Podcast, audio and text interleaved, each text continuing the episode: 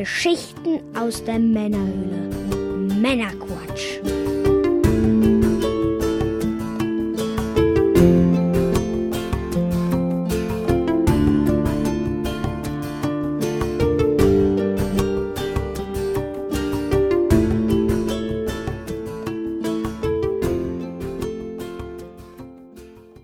Willkommen zum Männerquatsch, dem Podcast von Männern für alle. Bum, bum, bum, bum, bum, bum, bum, bum, bum, bum, bum, bum. Für alle. Mit dem Mike. Das bin ich. Und ich bin der Björn. Hallo Das zusammen. Wir unterhalten dich auch heute wieder mit einer handverlesenen Auswahl an Neuigkeiten und Hintergrundinformationen, damit du informiert bist und mitreden kannst, ohne selber zu viel Zeit zu investieren. Uiuiuiui. Heute in Folge 53 sprechen wir unter anderem über The C64 Full Size, den C64 Full Size, die Switch Lite und die neue Gremlins-Serie, den kleinen Uh. Monstern. Und dann noch einiges mehr natürlich. Und in der Post Niemals nach Mitternacht füttern. niemals. Und in der Postshow Und nicht waschen. für unsere Unterstützer sprechen wir unter anderem zusätzlich noch über den Tesla Dock Mode. Das ist clever. Das ist clever. Zumindest so halb. Ja, ansonsten haben wir unsere Sonderfolge 10 Serienpiloten Nummer 3 über die Serie Unreal jetzt für alle verfügbar. Die ist also jetzt erschienen kürzlich, wie ihr vielleicht gemerkt habt. Wenn ihr es noch nicht gemerkt habt, sie müsste etwas zurückliegen und auf einmal aufgetaucht sein. Die ist ja chronologisch da einzuordnen, wo es die Unterstützer bekommen haben. Das heißt, in dem Podcast-Stream ist sie als neue, ungehörte Folge etwas in der Vergangenheit, einige Folgen zurück, äh, sichtbar geworden. Da könnt ihr gerne mal reinhören. Ja, und dann möchten wir natürlich uns bedanken bei unserem neuen Unterstützer, dem Marius. Marius, vielen Dank. Vielen Dank für deine Unterstützung. Willkommen in der Männerquatsch Society und willkommen im Club der offiziellen treuen Hörer. Bei Discord bist du ja schon gelandet und ja, wir freuen uns, dass du an Bord bist. Und jetzt hole ich mal unsere Mate aus dem Gefrierfach. Bam, bam, bam, bam, bam, bam, bam, bam, bam, bam, bam, bam, bam. Mate. So, da sind wir. Die Maya Mate haben wir aus dem Gefrierfach geholt. Ja, ich habe sie nämlich schön kalt in meinem Auto in der Sonne gelagert. Wir schicken mal den Disclaimer vorab. Keine Werbung, wir bekommen das nicht. Wir haben es selbst gekauft. Aber wir probieren es trotzdem. wir haben, möchtest du was dazu sagen, was es ist? Zur Maya-Mate. Ja. Ja, es ist ein Mate-Getränk. Hm. Im Endeffekt ein sehr klassisches. Ich sehe, dass es vegan ist und wo habe ich das her? Edeka? Ich meine, das ist eine Edeka-Hausmarke. Das ist eine Eigenmarke, interessant. Ist eine leckere Mate. Genau. Bumm. Aber auch Mate ist halt Mate. Also die Ein- einen lieben es, die anderen hassen es. 21,5 auf 100 an Koffein. Wir sind heute beide sehr müde. Hm. Das kommt uns entgegen. Das ist ein bisschen, das Wetter macht uns ein bisschen zu schaffen. 25 Grad, wir sind draußen. Halbwegs warm. Ja. Wollen wir doch mal probieren.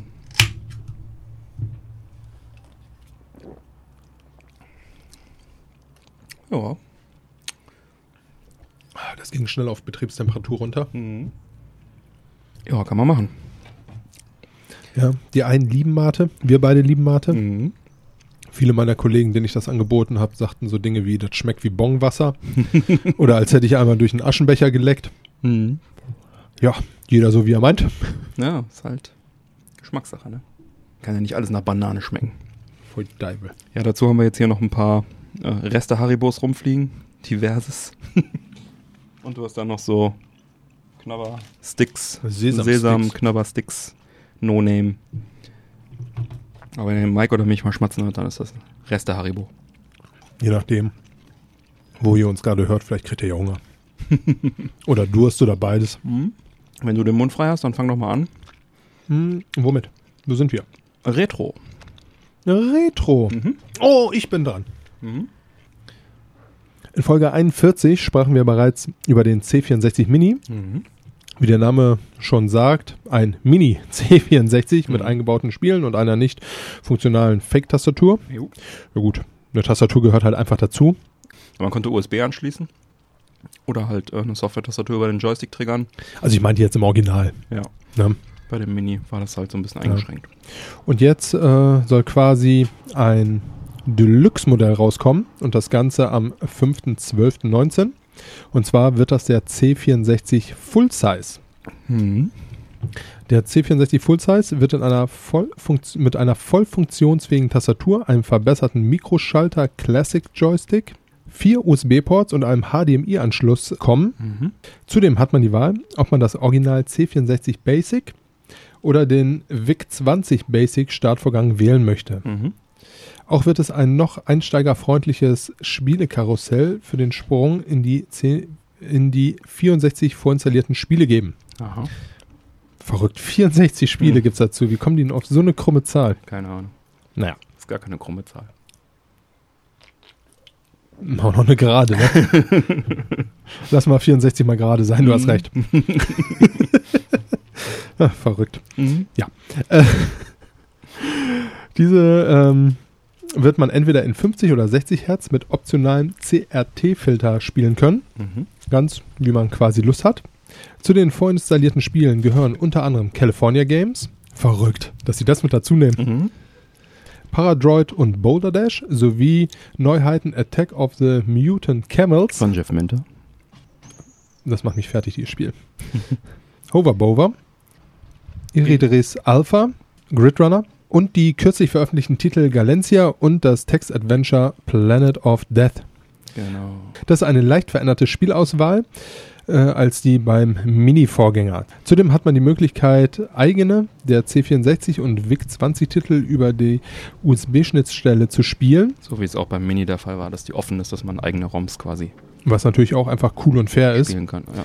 Der C64 Full Size wurde von Retro Games Limited entwickelt und von Koch Media vertrieben. Mhm. Der C64 Full Size ist eine voll lizenzierte Neuauflage des Originals aus den 80er Jahren und wird für den Preis von zarten 119,99 Euro zu haben sein. ja, cool, bis auf den Preis. Der ist ein bisschen hot. Aber, Der ist ordentlich, ne? ja, aber dafür volle Tastatur und besonders die vier USB-Ports sind hier hervorzuheben. Das ist auf jeden Fall eine gute Verbesserung, denn vorher waren es, glaube ich, zwei oder einer. Und ja, wenn du dann zu zweit spielen wolltest und dann auch noch mit dem eigenen Joystick, dann wurde es halt schon eng. Ich weiß nicht, ich glaube, es war nur ein. Ne, es waren zwei Ports beim C64 Mini. Und an einem war dann meistens dann der USB-Stick mit deinen eigenen ROMs und in dem anderen war der Joystick.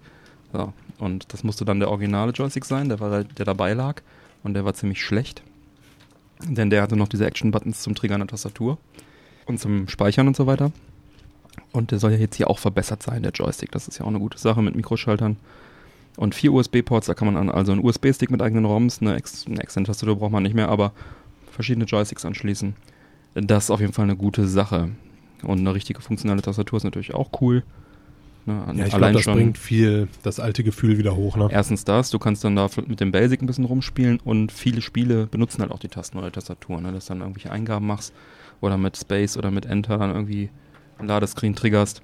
Ähm, das ist, glaube ich, ein toller Nachfolger vom Mini und eigentlich der Real Deal für alle, die Bock haben auf C64. Also ich glaube, besser geht's dann fast nicht mehr, weil du hast eine vernünftige Emulation, du hast eine richtige Hardware dabei, du hast die Möglichkeit, Joysticks einzusetzen. Ähm, du kannst alles damit machen wie im Original, hast HDMI-Ausgang. Also für Fans ist dann nur noch das Original originaler und das hat dann den Nachteil, dass das ein, kein HDMI-Ausgang hat und Ladezeiten und so weiter höher sind. Also Dann brauchst du dann tatsächlich nochmal den originalen Monitor. ja, es gibt Möglichkeiten, den auch irgendwie natürlich an Fernseher anzuschließen. Das äh, war ja früher auch Usus. Aber trotzdem, das Bild ist schlechter, die Ladezeiten sind länger. Das ist schon ganz cool. Also die haben mehr Power da drin. ein bisschen vielleicht. Verrückt. Ja, vor allem wenn du von USB-Stick lädst, ist es bestimmt schneller als von Datasette oder von 5,5 Zoll Diskette. Damit könntest du recht haben. Vielleicht, ne? Ja, wo wir über das Thema C64 sprechen, ich hab, bin auf eine Webseite gestoßen. Da gibt es eine gute Auswahl an Homebrew-Spielen für den alten Brotkasten. Und eins fiel mir dabei besonders auf, das ist äh, Man Cave, heißt das? Man Cave Vive Free Zone von Psytronic Software. Ähm, Ich habe mir den Trailer davon angeguckt. ja, ich habe es auch äh, nur den Trailer angeschaut, ich habe es nicht gespielt, weil es kostet 3,99 Dollar. Verdammt. Ja. Ihr Geier. Ja, nein, das ist schon äh, sicherlich äh, gerechtfertigt, aber da ich es wahrscheinlich privat kaum spielen werde, um es jetzt kurz anzuspielen, war mir das dann in dem Fall zu viel. Aber es sah wirklich sehr cool aus und äh, ist mir aufgefallen. Es waren halt, wie gesagt, mehrere Spiele dort auf der Seite, die meisten auch kostenlos. In diesem Spiel muss man dann halt als Familienvater äh, seine Magazine, ja, sagen wir mal Videogame-Magazine, Da sind Im- ja oft so FSK 18 Titel drin. genau, im ganzen Haus sind die quasi verstreut und man muss sie äh, zurück in den Keller, in die Man Cave bringen und muss natürlich dann sein, seinen Kindern und seiner Frau ausweichen und äh, sieht so ein bisschen aus wie Little Computer People, so ein Querschnitthaus und äh, läuft dann da rum und ganz witzig.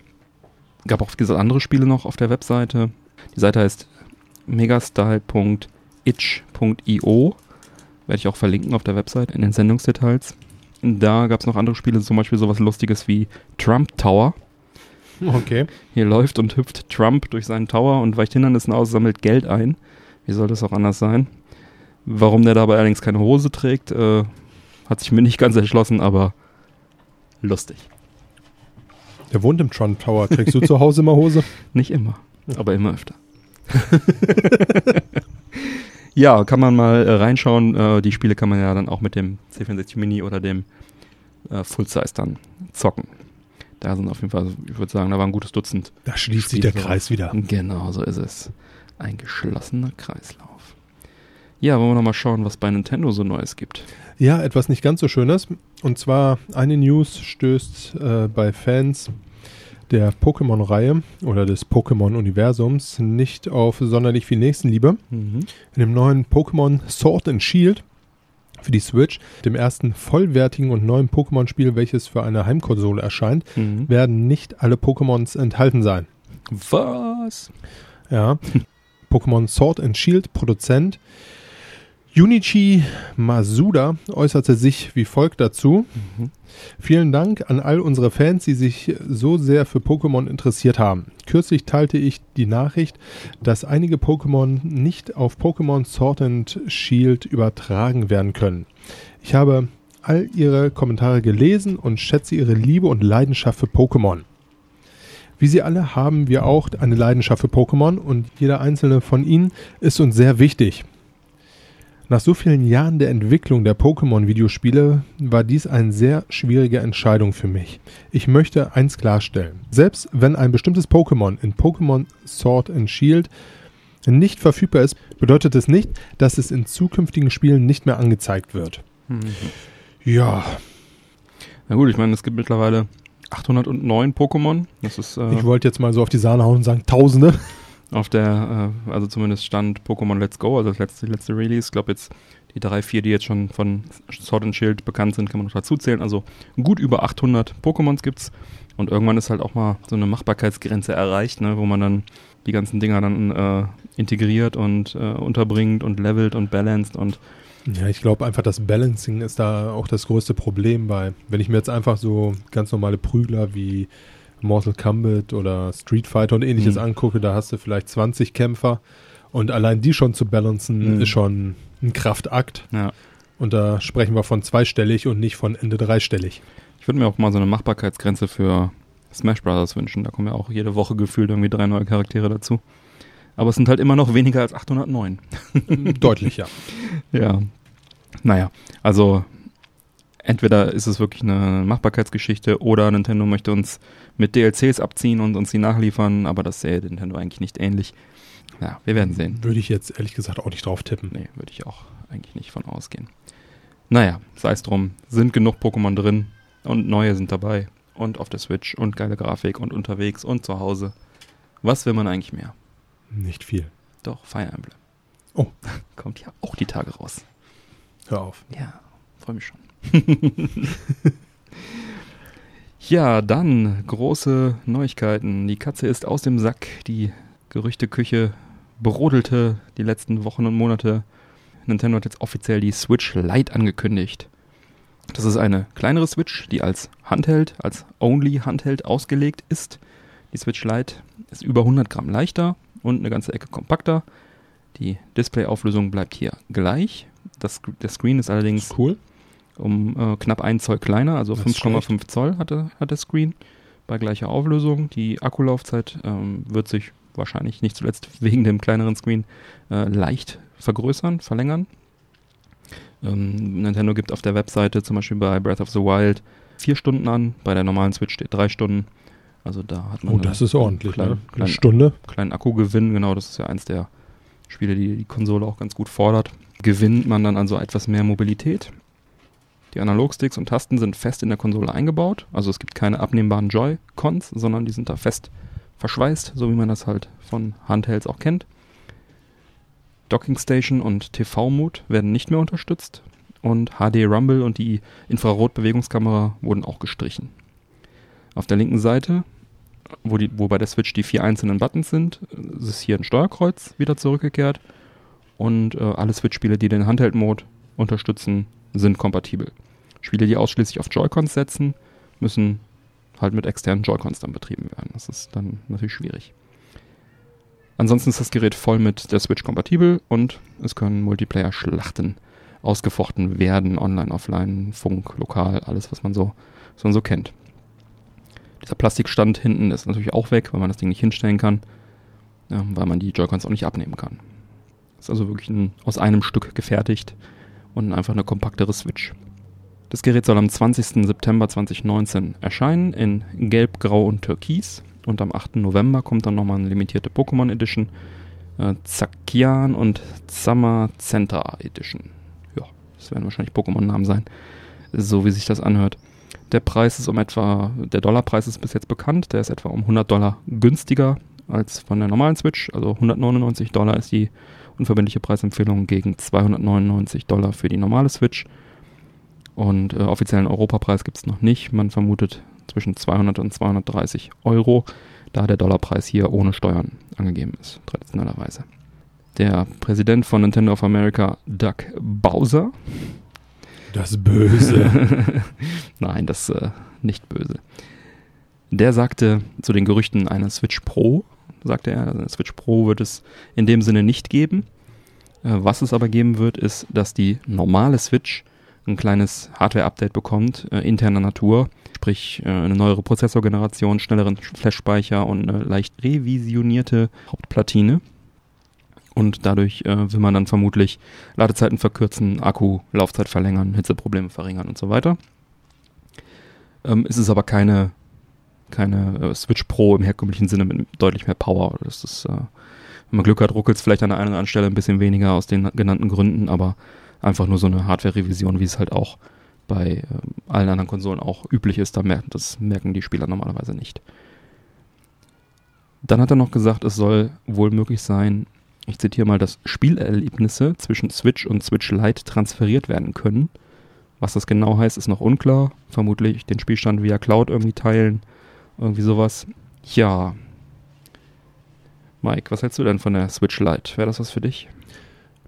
Ich habe jetzt gerade ein bisschen drüber nachgedacht und ich bin eher geneigt, Nein zu sagen. Mhm. Ich finde es jetzt nicht schlecht, aber, und das soll sich jetzt nicht großkotzig anhören, ich sag mal, für einen Huni mehr die Möglichkeit, auf dem Fernseher auch spielen Mhm. zu können, ist es, oder wäre es mir viel mehr wert, Ja. Das noch in die Hand zu nehmen, muss ich ganz ehrlich sagen. Mhm. Also ich empfinde dieses, ich kann die Switch mitnehmen und ich kann unterwegs zocken, Mhm. empfinde ich als Bonus, aber nicht wirklich als das Mhm. Hauptkriterium Mhm. da dran. Mhm. Ja. Von daher wäre es das eher nicht für mich. Ja, kann ich verstehen. Also ich finde es auch schwierig, das, äh, den TV-Mode wegzustreichen. Das ist ja wirklich der USP von der Switch, ne? dass du eine Heim- und eine portable Konsole in eine hast. Das ist ja eigentlich so der Clou überhaupt. Ähm, kann ich mir eigentlich nicht erklären. Klar, dass das Dock nicht mitgeliefert wird und dass das vielleicht auch nicht mit dem Dock funktioniert, dass man vielleicht einfach nur mit dem Kabel an den Fernseher geht oder so. Das wäre ja scheißegal. Wäre scheißegal, aber das komplett zu streichen, finde ich tatsächlich ein bisschen schwierig. Dann hatte ich ja im Vorfeld auch schon mal gesagt, dass ich mir eigentlich nicht vorstellen kann, dass sie es genau so machen, wie sie es jetzt gemacht haben, äh, weil du halt dann auch die Joy-Cons nicht mehr abziehen kannst und Mhm. du kannst dann halt viele Spiele, also Mario Odyssey zum Beispiel, setzt viel auf die Joy-Cons. Ähm, Das sind schon viele Abstriche, die man da machen muss. Ne? man hat bei vielen Spielen einfach Abstriche zu machen. Man hat die Infrarotkamera nicht mehr, man hat kein HDR Rumble mehr. Es ist halt einfach eine abgespeckte, leichtere, kleinere, günstigere Portable-Only Switch. Und dafür ist sie eigentlich fast noch ein Stückchen zu teuer. Also wenn sie jetzt 150 gewesen wäre, hätte ich gesagt, okay, dann ersetzt sie einfach den 3DS komplett. Der kostet Mhm. ja auch 150.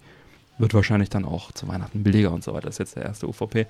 Aber also ist es vielleicht das, was der Markt will? Ich weiß es nicht. Ähm, Wäre da wirklich auch sehr gespannt, was unsere Hörer dazu sagen. Hm, Ich Also finde ich könnte mir fast halt vorstellen, dass das so ein bisschen für Eltern ist, ne? Für Eltern, die sagen, hier Kind hast du, Hm. habe ich 100 Euro gespart und du gehst mir im Wohnzimmer nicht mit dem Zocken auf den Sack, sondern sitzt damit in deinem Zimmer. Ja, aber du, du verpasst halt die Hälfte der Features und auch die Sache, dass du die beiden Joy-Cons abziehst und direkt Ja, ja. zwei Controller hast. Ne? Ja. Ne, also du hast dann eine Heimkonsole und theoretisch direkt zwei Controller dabei bei einfacheren Mhm. Spielen. Ne? Also es ist schon, Ich bin da sehr bei dir. also ich glaube, das, was sie damit, den, den Markt, den sie damit ansprechen, sie hatten irgendwann mal gesagt, sie gehen davon aus, dass demnächst in den Haushalten mehr als nur eine Switch vorhanden sein wird. Ich könnte mir vorstellen, dass sie da halt sagen, okay, eine Switch gibt's eh schon, die am Fernseher auch ist und das ist dann so die, die man entweder dann mitnimmt, nur mitnimmt, äh, oder vielleicht auf Reisen oder wie auch immer. Da schleppt man auch das Dock vielleicht nicht mit. Dafür ist das aber auch schon wieder zu teuer, ne? Für einfach mal nur mitnehmen. Ja, ich weiß es auch nicht ganz Zweimal genau. im Jahr. Also, dass die Joy-Cons äh, nicht abnehmbar sind, okay, geschenkt. Rumble weg, finde ich schon, sch- von, schon ein bisschen blöd. TV-Mode weg, finde ich wirklich ganz blöd. Ist schick allerdings, das Gerät. Schön klein, schlank, aus einem Guss. Fühlt sich dadurch natürlich auch stabiler an und so weiter. Ja, also wie gesagt, da wäre ich mal sehr an der ähm, Meinung der Hörerschaft auch interessiert. Schreibt gerne in Discord, was, wie seht ihr, da- ihr das? Kauft ihr euch jetzt daraufhin erstmals eine Switch oder würdet ihr sie kaufen, wenn ihr keine hättet? Was haltet ihr davon, dass sie die Features gestrichen haben? Gut, gut. Hätten wir da die Katze also aus dem Sack befreit und schauen wir doch mal, wie sich das, wie, wie das die Spielerschaft so annimmt. Ja. Ja, Leben wir in spannenden Zeiten? Wir leben in spannenden Zeiten. sowieso. Und wir leben in dankbaren Zeiten. Oh ja. Denn ich möchte diese Stelle nutzen, um einfach mal Danke zu sagen an all unsere Unterstützung. Denn wie ihr wisst, Unterstützung ist uns sehr wichtig. Mhm. Unser Ziel ist es zunächst, die laufenden Kosten zu decken und so den Podcast auch langfristig erhalten zu können. Wenn dir unser Podcast gefällt, dann kannst auch du uns mit einem monatlichen Beitrag unterstützen. Momentan haben wir noch das limitierte Early Bird Unterstützerangebot. Da bekommst du alle Inhalte des offiziellen treuen Hörers für 2 Dollar. Als offizieller treuer Hörer erhältst du nämlich zeitexklusive Sonderfolgen sowie zusätzlich alle Bonusfolgen direkt aufs Handy in deinem persönlichen Unterstützer-RSS-Feed. Mhm. Weiter danken wir dir namentlich in der Sendung. Außerdem bekommst du in jeder neuen Folge eine Pre- und Post-Show. Ja. Hier sprechen wir über weitere Themen. Mal lustig, mal informativ, mal einfach nur so. Mal irgendwas dazwischen. Das sind ja im Schnitt so 20 bis 30 Minuten mehr pro Folge. Mhm. Und äh, als wäre das noch nicht genug, erhältst du zusätzlich zu den für alle Hörer frei zugänglichen Kanälen Zugang zu den Discord-Unterstützerbereich Mhm. mit weiteren Kanälen. Vielleicht hast du ja Lust, einfach mal vorbeizuschauen. In diesem Sinne, Ja, und allen aktiven Unterstützern vielen, vielen Dank. herzlichen Dank für die Unterstützung. Da freuen wir uns sehr. Ja, neuer Monat, neue Games with Gold. Xbox und PlayStation Abonnenten bekommen ja PS Plus, Games with Gold monatlich kostenlose Spiele. Und diesen Monat haben wir bei der Xbox für die Xbox One das Spiel Inside. Das ist ein Rätselplattformer, der Nachfolger zu dem hochgelobten Indie-Spiel Limbo. Man erinnert sich vielleicht, schwarz-weiß, Silhouette von einem kleinen Jungen, der dann irgendwie so durch Level gelaufen ist. Damals auch hochgelobt worden. Inside soll dem Vorgänger da in nichts nachstehen und äh, kassierte auch Bestnoten. Für mich war der Vorgänger schon nicht so richtig spannend, also war gut, aber nicht so mein Genre. Ich persönlich habe nur den Trailer gesehen und fand es Mhm. geil. Ich habe es jetzt noch nicht angezockt. Ich habe es mir allerdings vorgenommen. Ja, also für mich ist nix Indie-Plattformer halt mit Rätseln und so weiter. Wie gesagt, soll total geil sein. Ähm, schaut mal rein. Dann ebenfalls für die Xbox One haben wir noch Big Crown Showdown. Vier-Spieler-Core-Plattformer, ISO-Perspektive. Ganz nett, aber nicht überragend, wo man dann mit äh, ja, vier Spielern Koop durch ein ISO-Level läuft und ähm, Plattformer hat mich so ein bisschen an damals an dieses isometrische Sonic-Game erinnert. Aber äh, ohne Sonic. ja. Dann haben wir für die Xbox 3, Ich verstehe. 360, für die Xbox 360 das Castlevania Symphony of the Night. Ja, ist ein Knaller. Das Spiel gilt als eines der besten Teile der Serie. Und äh, die Entwicklungsgeschichte ist auch ganz interessant. Es begann damals fürs Segas 32X. Wer kennt es nicht? Das äh, Spiel erschien dann allerdings erst für die PlayStation, für die PS1 und wurde quasi portiert und dann auch später auf dem Saturn, PSP, 360, Vita, PS4 dann über die Jahre. Und ja, ist ein echter Klassiker, wirklich ein richtig gutes Spiel. halt ein Metroidvania, ein Castlevania-Game. Wer es noch nicht hat, sollte es jetzt auf jeden Fall mal ziehen und mal anspielen. Ich finde es auch richtig cool. Mein Highlight diesen Monat auf jeden Fall. Und dann haben wir noch für die Xbox 360 Meet the Robinsons, mittelmäßiges Third-Person-Action-Adventure. Braucht man eher nicht. Ja, dann, ähm, ich weiß, äh, Game Pass wollen wir hier nicht äh, ausführlich besprechen, was Nein. da neu kommt, was da geht und so weiter. Ähm, Würde gerne nur kurz auf was hinweisen, denn beim Game Pass gibt es natürlich auch wieder neue Spiele. Nein. Und ähm, da ist jetzt Rare Replay dazugekommen. Das wollte ich gerne nochmal lobend erwähnen. Das ist nämlich eine richtig tolle Spielesammlung von Rare. Und äh, lohnt sich wirklich, das mal anzuzocken. Allein wegen Battletoads, Banjo, Killer Instinct, Perfect Dark, Conker und den 8-Bit-Klassikern. Und ja, das Ding habe ich mir sogar zweimal gekauft. Einmal physisch, einmal digital. damit ich es jederzeit starten kann und auch Sicher, noch im Schrank sicher. stehen habe. Und ja, gibt es jetzt im Game Pass und es gibt ja halt immer diese Einsteigerangebote für einen Euro für einen Monat oder so. Also wer da mal Bock hat, das äh, lohnt sich auf jeden Fall. Und sie haben jetzt ein neues Feature eingeführt beim Game Pass, den Pile of Shame, die Play Later List. Kannst du dann einfach Games draufsetzen, die du später spielen willst und dann Wie geil ist das denn? hast du deinen physischen Pile of Shame in die Cloud ausgelagert. Läuft. Warum nicht? Ja. Wie sieht's denn bei PlayStation aus? PS ja, ab, Plus abgefahren, ehrlich gesagt. im Juli 2019. Richtig. Ja, also eine total abgefahrene Geschichte, die da passiert ist. Und zwar habe ich das so im Vorfeld gescannt, weil ich bin da tatsächlich immer heiß drauf. Zwischendurch Hm. hast du ja immer mal ein schönes Spiel. Und kamen sie diesen Monat um die Ecke und sagten, oh, Pro Evolution Soccer 19. Hm. Und ich dachte mir, okay, hast du Bock mal anzuzocken? FIFA ist eigentlich so dein Game. Hm. Deshalb, aber auch so in deinem Freundeskreis ist das eigentlich eher so das äh, aktuellere. Aber es ist halt auch so eine Glaubensfrage. Die einen sagen Pro Evolution Soccer, die anderen sagen FIFA. Hm. Und ich dachte mir, oh, musst du nicht immer haten, kannst du auch mal antesten. So, und bevor es dann kam, war es auch auf einmal schon wieder weg. Hm. Und äh, selbst Konami war wohl von dieser Entscheidung recht überrascht. Die Jungs haben das wohl auch aus der Presse erfahren, Okay. so wie es rund ging. Hier Pro Evolution Soccer Brandmanager Leonard äh, Bobsin sagte, ich kann nicht sagen, was passiert ist. Ich habe es hera- herausgefunden, als ich heute Morgen den Laptop öffnete. Mhm. Ja, gut informiert zu sein, ist halt in gewissen Positionen einfach eine wichtige Sache. Mhm. Wobei, ja gut, manchmal treffen einen halt auch die Sachen einfach unüber, Also es unerwartet. war angekündigt und auf einmal wurde es dann, Auf einmal war es weg.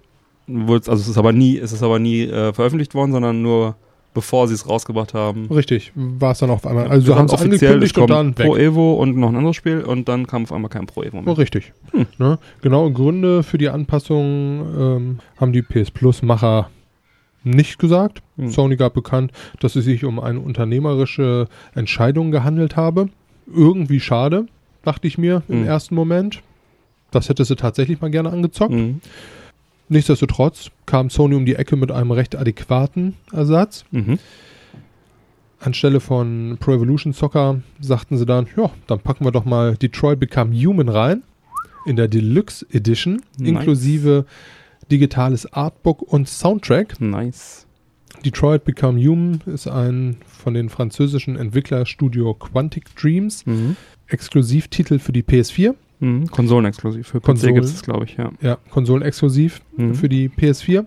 Entwickeltes Action-Adventure aus dem Jahre 2018, also wirklich so gut wie brandneu. Viel neuer kann man eigentlich nicht erwarten. 218, also 1800 Jahre alt. Nice. Hat sich gut gehalten. Habe ich 218 gesagt? Mhm. Aus 2018? mein Freund der Scherzkeks.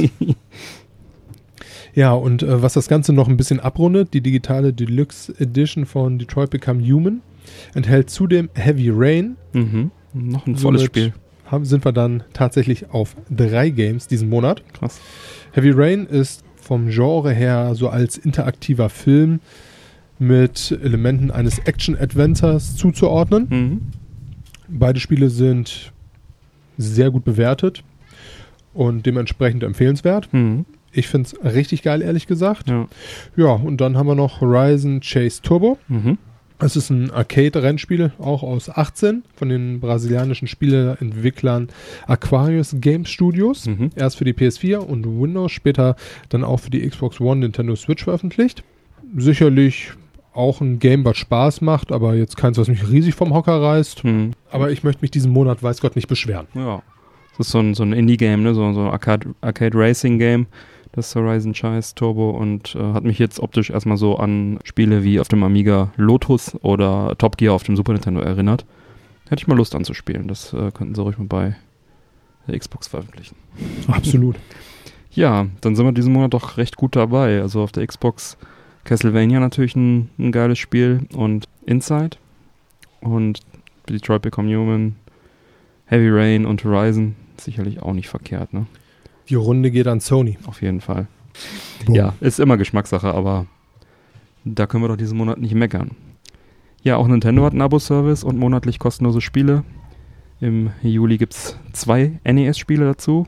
Einmal Wrecking Crew, das ist eines der unbekannteren Mario-Spiele. Hier äh, sind Mario und Luigi als Baustellenabbruch-Crew unterwegs und müssen im Ein- oder Zwei-Spieler-Modus dann Hindernisse beseitigen, äh, während äh, zerstörerische Gegner herumwuseln und so weiter und so weiter. Enthält auch einen Level-Editor das Ganze und kann dann natürlich auf der Switch dann auch gesaved werden. Im Original war das nicht möglich.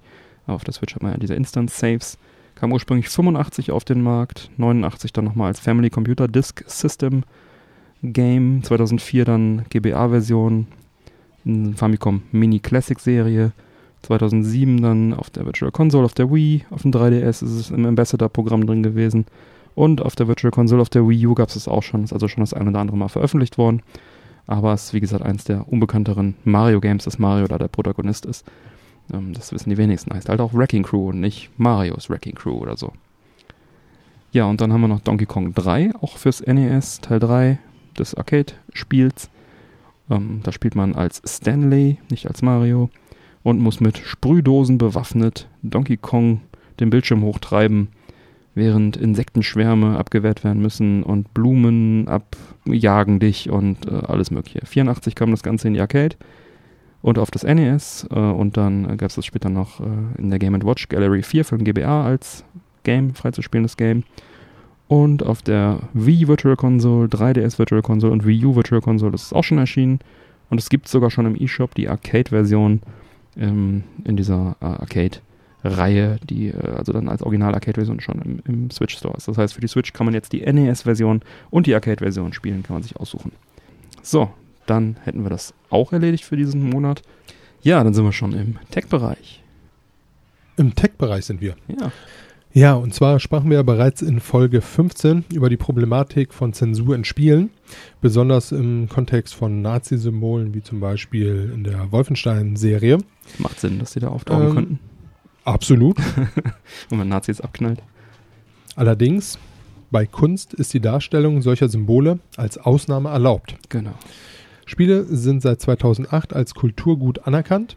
Spielehersteller scheuen aber bisher das Experiment der unzensierten Veröffentlichung, da ein potenzielles Verbot ein erhebliches wirtschaftliches Risiko mit sich bringen würde. Das stimmt. Bethesda scheint es aber nun wissen zu wollen, Mhm. denn die Spiele Wolfenstein Youngblood sowie der Virtual Reality-Titel Wolfenstein Cyberpilot werden in Deutschland erstmals auch in der internationalen Version inklusive nationalsozialistischer Symbole wie Hakenkreuze erscheinen. Mhm. Die USK hat also eine Freigabe von 18 Jahren vergeben Mhm. und äh, Bethesda äußerte sich wie folgt dazu. Die Unterhaltungssoftware Selbstkontrolle USK hat bestätigt, dass die Spiele sich auf der Ausnahme stützen können, im Rahmen derer die Nutzung dieser Symbole sozial adäquat und somit zulässig ist. Mhm. Die ist nicht unter anderem möglich, da die Spiele von künstlichen, künstlerischem Wert sind und sich klar gegen Nazi-Ideologie wie etwa Nationalismus und Rassismus positionieren. Mhm. Ja, ja. Ja, man schießt ja auf sie, ne? genau. Also viel mehr kann man sich da ja tatsächlich nicht positionieren. Ja. Offenbar will man das Risiko eines nachträglichen Verbots dennoch im Rahmen halten. So erscheint neben der unzensierten Originalversion in englischer Sprache zusätzlich eine entschärfte Fassung in deutscher Sprache. Die offizielle Aussage hierzu lautet, da die Entscheidung der USK erst sehr spät gefallen ist und die internationale und deutsche Fassung in der Entwicklung eigenständig behandelt werden, ist eine Umstellung von der deutschen Version auf die internationale Version und umgekehrt nicht möglich. Vom Wolfenstein Youngblood und Wolfenstein Cyberpilot erscheint damit in Deutschland jeweils zwei Versionen. Die deutsche Sprachfassung wird abseits der NS-Symbolik ebenfalls ungeschnitten sein. Die Freigabe der ungekürzten internationalen Version von Youngblood und Cyberpilot bedeutet allerdings im Umkehrschluss nicht, dass dies nun automatisch für ältere Serienspiele ebenfalls gilt. Mhm. Ja.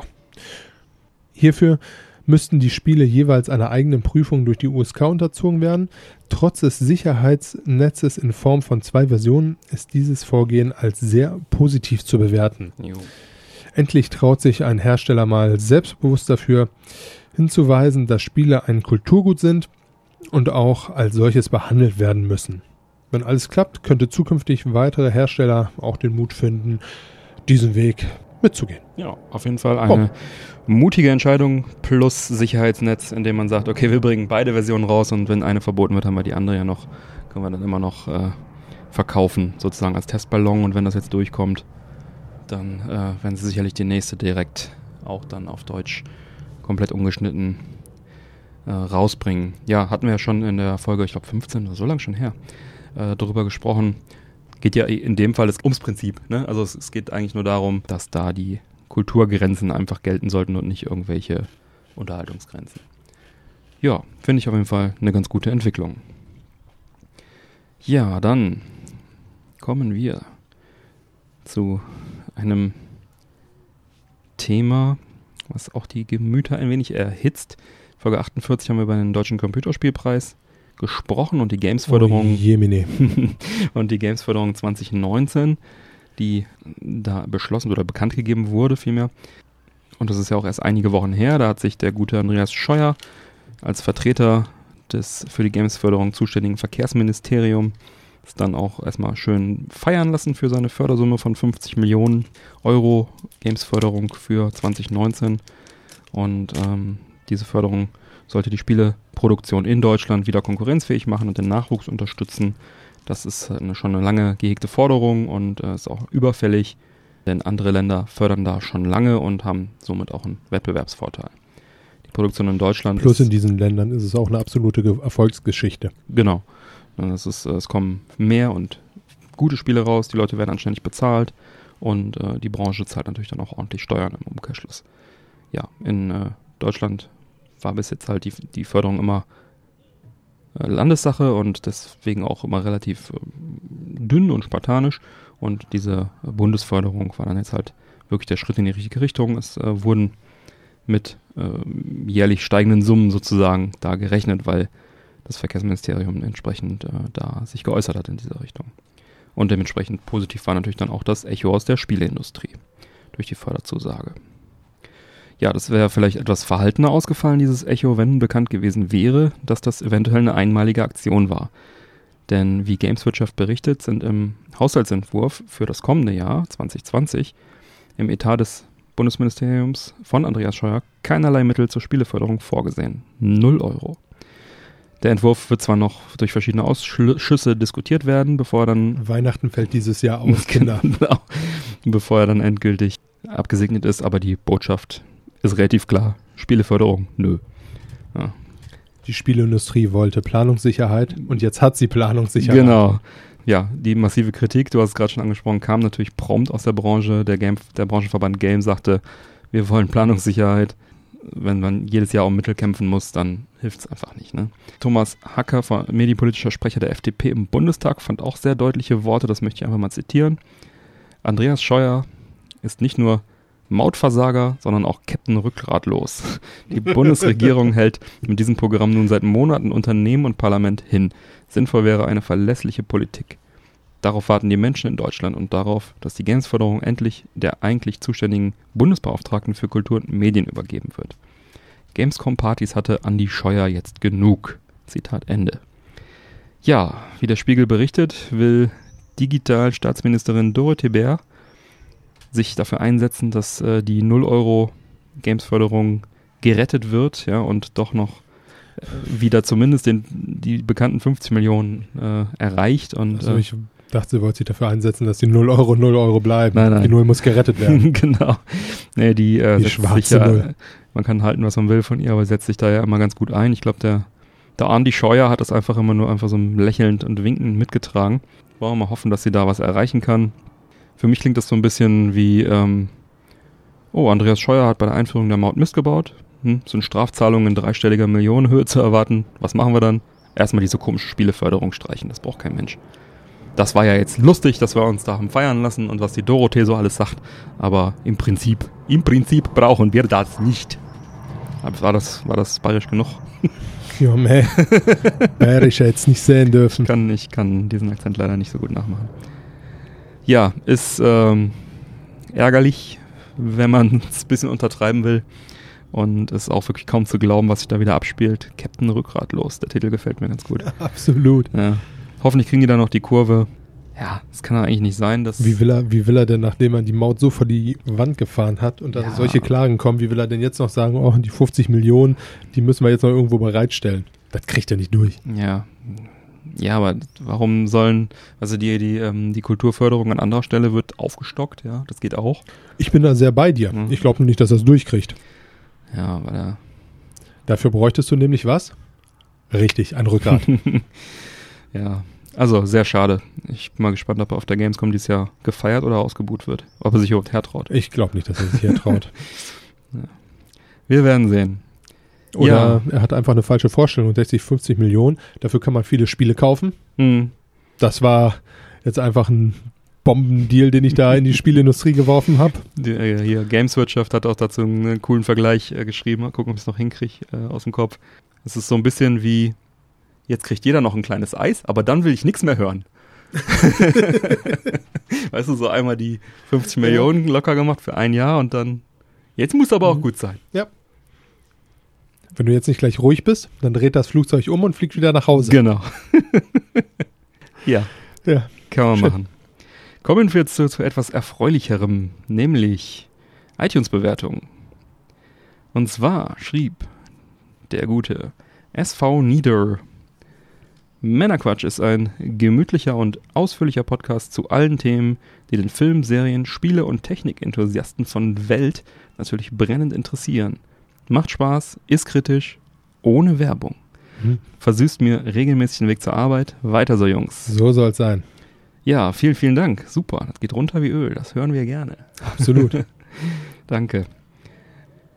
Nach einer so tollen Bewertung würden wir uns natürlich über weitere Bewertungen freuen, ne? nicht wahr? Bewertungen sind uns wichtig. Denn das hilft uns dabei, die Sichtbarkeit zu erhöhen. Einfach im iPhone oder im iPad die vorinstallierte Apple Podcast App öffnen und fünf Sterne da lassen. Das ist auch jetzt nicht wirklich schwer.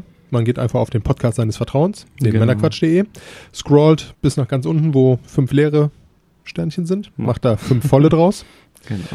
und äh, ja, Optionalen Text hinterlassen muss man nicht. über den wir uns auch tatsächlich immer sehr freuen. Genau. Oder Feedback iTunes auf dem. PC kann man das auch machen. Ja, Ja.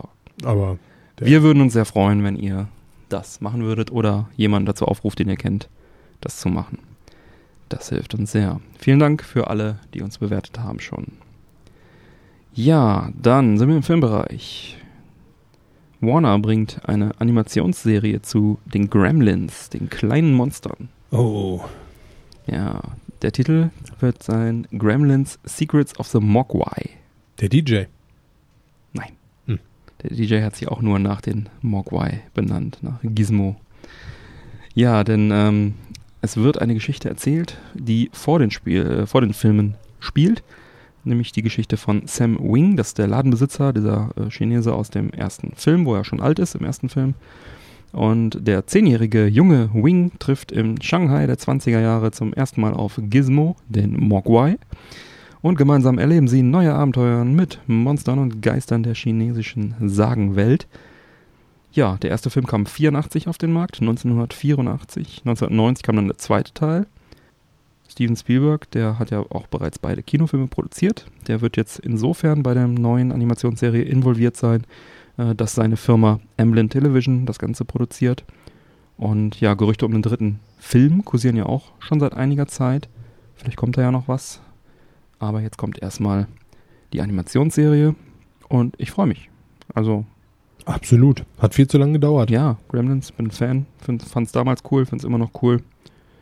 Ja, der kleine Haken an der Nummer ist halt, dass es von Warner kommt und die haben ja bekanntlich einen eigenen Streamingdienst in der Pipeline und es ist davon auszugehen, dass das auch erstmal dort exklusiv läuft.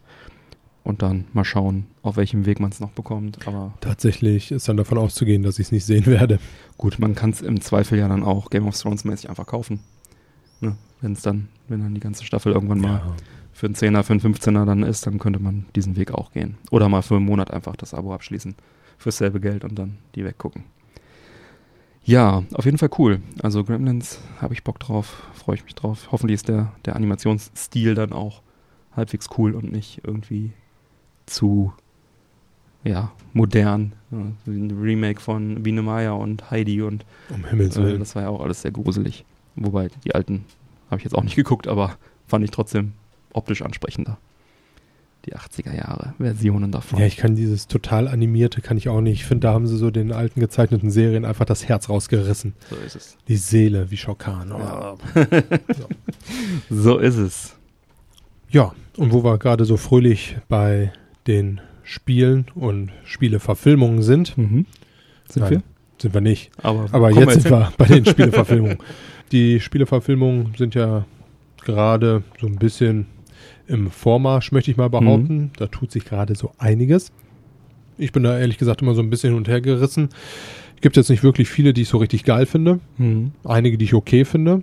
Aber die Hoffnung stirbt ja bekanntlich immer zuletzt. Und Immer. so äh, lasse ich mich vielleicht jetzt das eine oder andere Mal noch zukünftig enttäuschen. Mhm.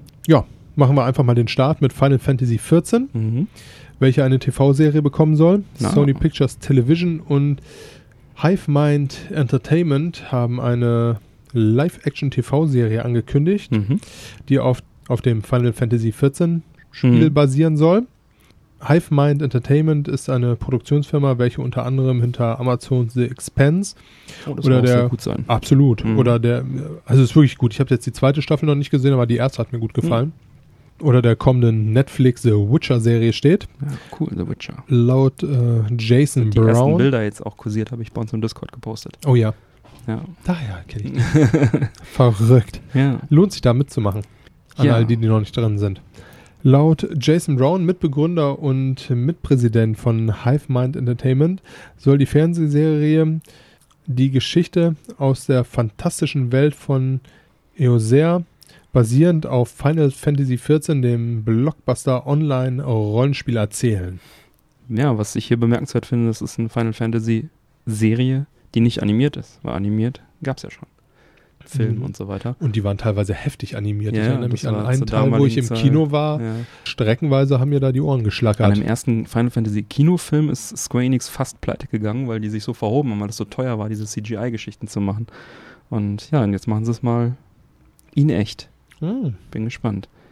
Dann ähm, gibt es auch noch eine weitere Ver Spieleverfilmung. Die Village Roadshow Entertainment Group hat sich die Film- und Serienrechte an dem Adventure Myst gesichert. Gibt es auch für einen Jaguar übrigens.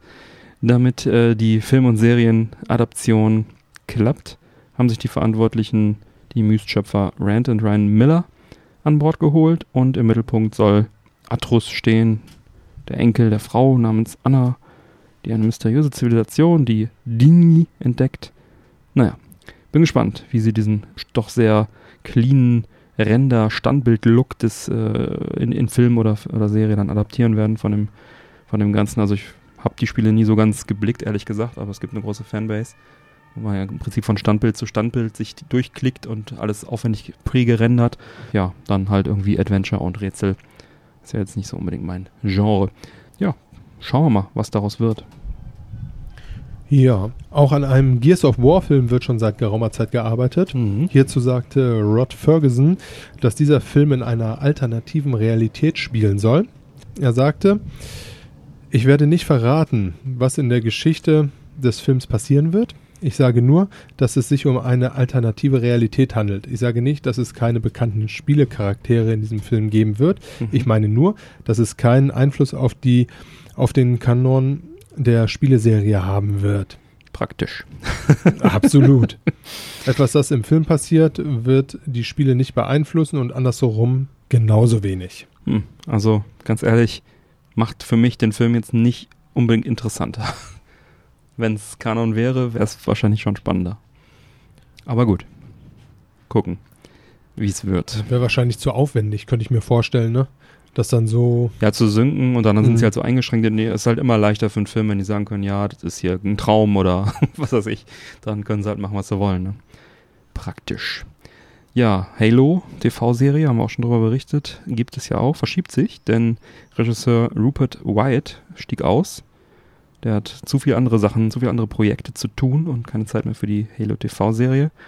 Und ja, das wirft den Zeitplan zurück, also verschiebt sich das weiterhin und wir sind weiterhin sehr gespannt, ob und wann und was denn da kommt. Ja, und Warner Brothers hat den ersten Trailer zu kommenden Anime-Film auf Basis von Nino Kuni veröffentlicht. Hier soll der 23. August der Starttermin für die japanischen Kinos sein. Ja. Und nach dem Film auch noch eine Handy-App und ein neues Spiel erscheinen, teilte Akihiro Hino mit. Mhm. Ja, die Umsetzung von dem alten Nino Kuni-Spiel wurde auf der E3 bekannt gegeben für die aktuellen Konsolen. Ja, Uncharted hat auch einen Film und der hat jetzt einen Starttermin bekommen, 18.12.20. Soll es soweit sein. In der Hauptrolle bekanntlich Spider-Man-Star Tom Holland als der junge Nathan Drake. Hierzu sei auch nochmal Folge 31 empfohlen, wo wir über den Fanfilm mit Nathan Fillion gesprochen haben, der sehr zu empfehlen ist. Tatsächlich sehr zu empfehlen ist, ja. Auch Monster Hunter soll verfilmt werden. Ja. Als Starttermin hierfür ist der 4.12.20 ge- angepeilt. Hier spielen unter anderem Mila Jovovich, Tony Yer und Ron Perlman mit. Mhm. Mila Jovovich spielt eine Soldatin aus unserer Zeit, die auf magische Weise in die Welt von Monster Hunter versetzt wird. Hm. Ja, dann haben wir noch Cuphead. Kam jetzt erst gestern, vorgestern die News, dass die Action-Plattformer, den es für die Xbox und die Switch gibt, eine Serie auf Netflix bekommen soll. Bietet sich ja eigentlich auch an, ist ja so eh so 20er Jahre Comic-Stil. Und die The Cuphead Show, wie es heißen soll, entsteht dann in Zusammenarbeit mit King Features, einem 1914 gegründeten US-amerikanischen Printmedienunternehmen, die auch Comics und so weiter verlegen. Und die beiden Cuphead-Erfinder, die Brüder Chad und Jared Moldenhauer von dem Entwickler MDHR, werden als, als ausführende Produzenten mit an Bord sein, zusammen mit CJ Kettler, King Features, sowie Dave Wesson und Cosmo Sergurson, die halt am Projekt auch als Produzenten fungieren werden. Und dann zu guter Letzt, last but not least, Mortal Kombat. Lange Kombat. Lange geplant wird das Projekt nun endlich umgesetzt. Gedreht wird in der südaustralischen Küstenhauptstadt Adelaide. Mhm. Die Produktion läuft seit Juni diesen Jahres. Als Produzent wird James Wan, der Regisseur hinter Aquaman, fungieren. Mhm. Der erste Mortal Kombat-Film von 1995 entstand unter der Regie von Paul Anderson, der später auch die Resident Evil-Filmreihe mit seiner Frau Mila Jovovich, und da schließt sich der Kreis wieder, Ja. bescherte. Ja. Der erste Film spielte damals bei einem Budget von 18 Millionen Dollar weltweit 122,1 Millionen Dollar ein. Teil 2 kam 1997 bei einem Budget von 30 Millionen Dollar zu einem Einspielergebnis von 51,3 Millionen Dollar und war damit nicht ganz so erfolgreich. Der neue Mhm. Film soll im März 2021 in die Kinos kommen und ich hoffe auf eine FSK 18. ja, das äh, könnte gut werden. Ich glaube, das ist auch mit das größte Filmprojekt, was da unten in Australien so produziert wurde. Ja, da ist ein bisschen was zusammengekommen, ne? I came from a land down under. ich glaube, ich muss dich nicht fragen, äh, auf welche dieser Verfilmungen du dich am meisten freust. Nein, musst du nicht. Wahrscheinlich Mortal Kombat. Ganz klare Jacke, ja.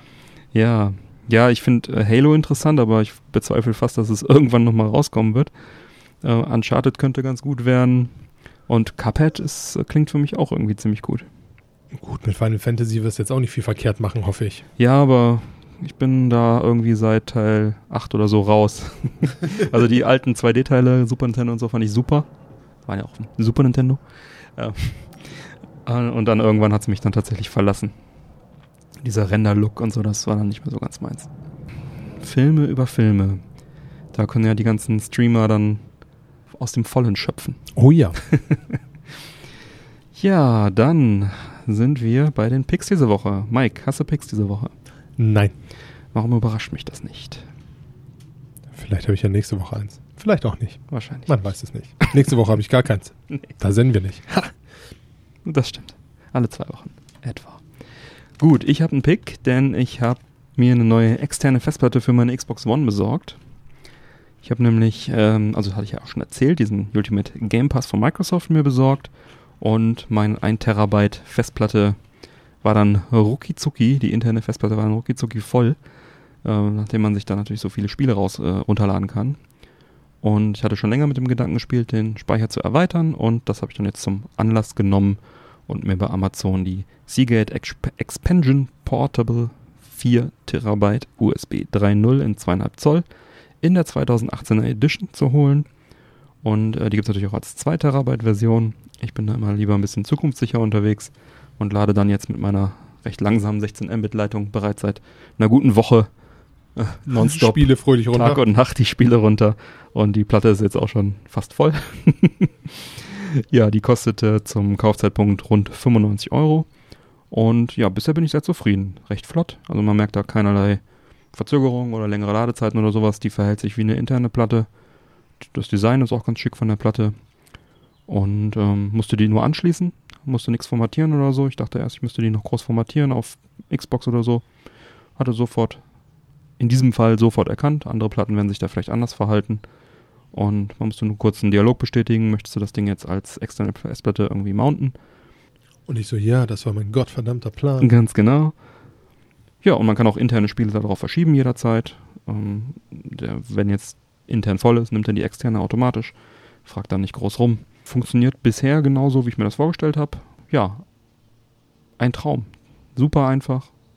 Gefällt mir. So habe ich mir das vorgestellt. War bei der 360, glaube ich, noch nicht so einfach. Da musste man so eine offizielle Festplatten-Slider irgendwie kaufen und dann eine Platte reinbasteln und die dann auch formatieren und so weiter und dann auch das äh, alte dann irgendwie überspielen und ich weiß nicht mehr genau. Habe ich nie gemacht, war mir zu aufwendig. Heute einfach Plug and Play, so muss es sein. Wahrscheinlich wird das der ein oder andere Entwickler auch gemacht haben müssen und sich gesagt haben, am Arsch nie wieder. Jetzt einmal lieber richtig arbeiten. Ja, das stimmt. Ja, ich meine, da läuft ein äh, Custom Windows 10 drauf, also es kann auch einfach nicht schwierig sein, das umzusetzen für die Xbox One. Ja, werde ich mal in den Sendungsdetails auf der Webseite verlinken, die Platte, falls ihr auch eine neue braucht. Wie gesagt, die gibt es auch in einer Nummer kleiner noch. Ja, Mike, wie schmeckt uns denn die Maya-Mate? Wie beim letzten Mal auch. Ich mag sie. Ich stehe auf Mate. Die nicht haben, alle die haben wir mögen noch nicht in Mate. der Sendung getrunken, oder? Doch, haben wir. Haben wir Ja, tatsächlich? ja, habe ich schon mal mitgebracht. Dann wissen wir ja alle, Wie sie schmeckt. Ähm, dann werde ich wahrscheinlich dasselbe sagen wie letztes Mal, es sei denn, mein Geschmack wird sich verändert haben. Smarkelig. Gut, unaufdringlich, sehr, sehr mild. Also ich bevorzuge definitiv Mio oder Clubmate. Aber okay, also wer mag, Mate mag, der wird hier auch Auf seine Kosten kommen, sehe ich auch so. Hauptsache Mate. Sehr mild, also mir fast zu mild, aber kann man machen. Gut, dann schreite ich mal zur Abmoderation. Alle Unterstützer bleiben natürlich nach dem Outro noch dran, bekommen dann noch die Postshow mit ein paar Bonusmeldungen und ein bisschen Geplauder. Sage ich mal bis gleich und neue reguläre Folgen Männerquatsch erscheinen an jedem ersten und dritten Montag im Monat. Damit du keine Folge mehr verpasst, abonniere uns doch gerne. Die Infos zum Abonnieren sowie alle Links zur Sendung findest du auf unserer Webseite www.männerquatsch.de mit AE geschrieben. Erfahre auf unserer Webseite im Bereich Support Us, wie du uns am effektivsten unterstützen kannst. Wir laden dich ein, dort zu schauen, was du für uns tun möchtest. Nutze zum Beispiel vor deinen Einkäufen den Amazon, unser Amazon-Suchfeld auf der Webseite oben rechts. Da einfach draufklicken und dann wie gewohnt shoppen. Für dich kostet es nicht mehr. Wir bekommen einen kleinen Prozentsatz vom Umsatz. Bleibt mir zu sagen, bitte empfehle uns weiter. Vielen Dank für die Aufmerksamkeit. Auf Wiederhören und bis bald. Bis bald. Schön was mit euch. Ciao.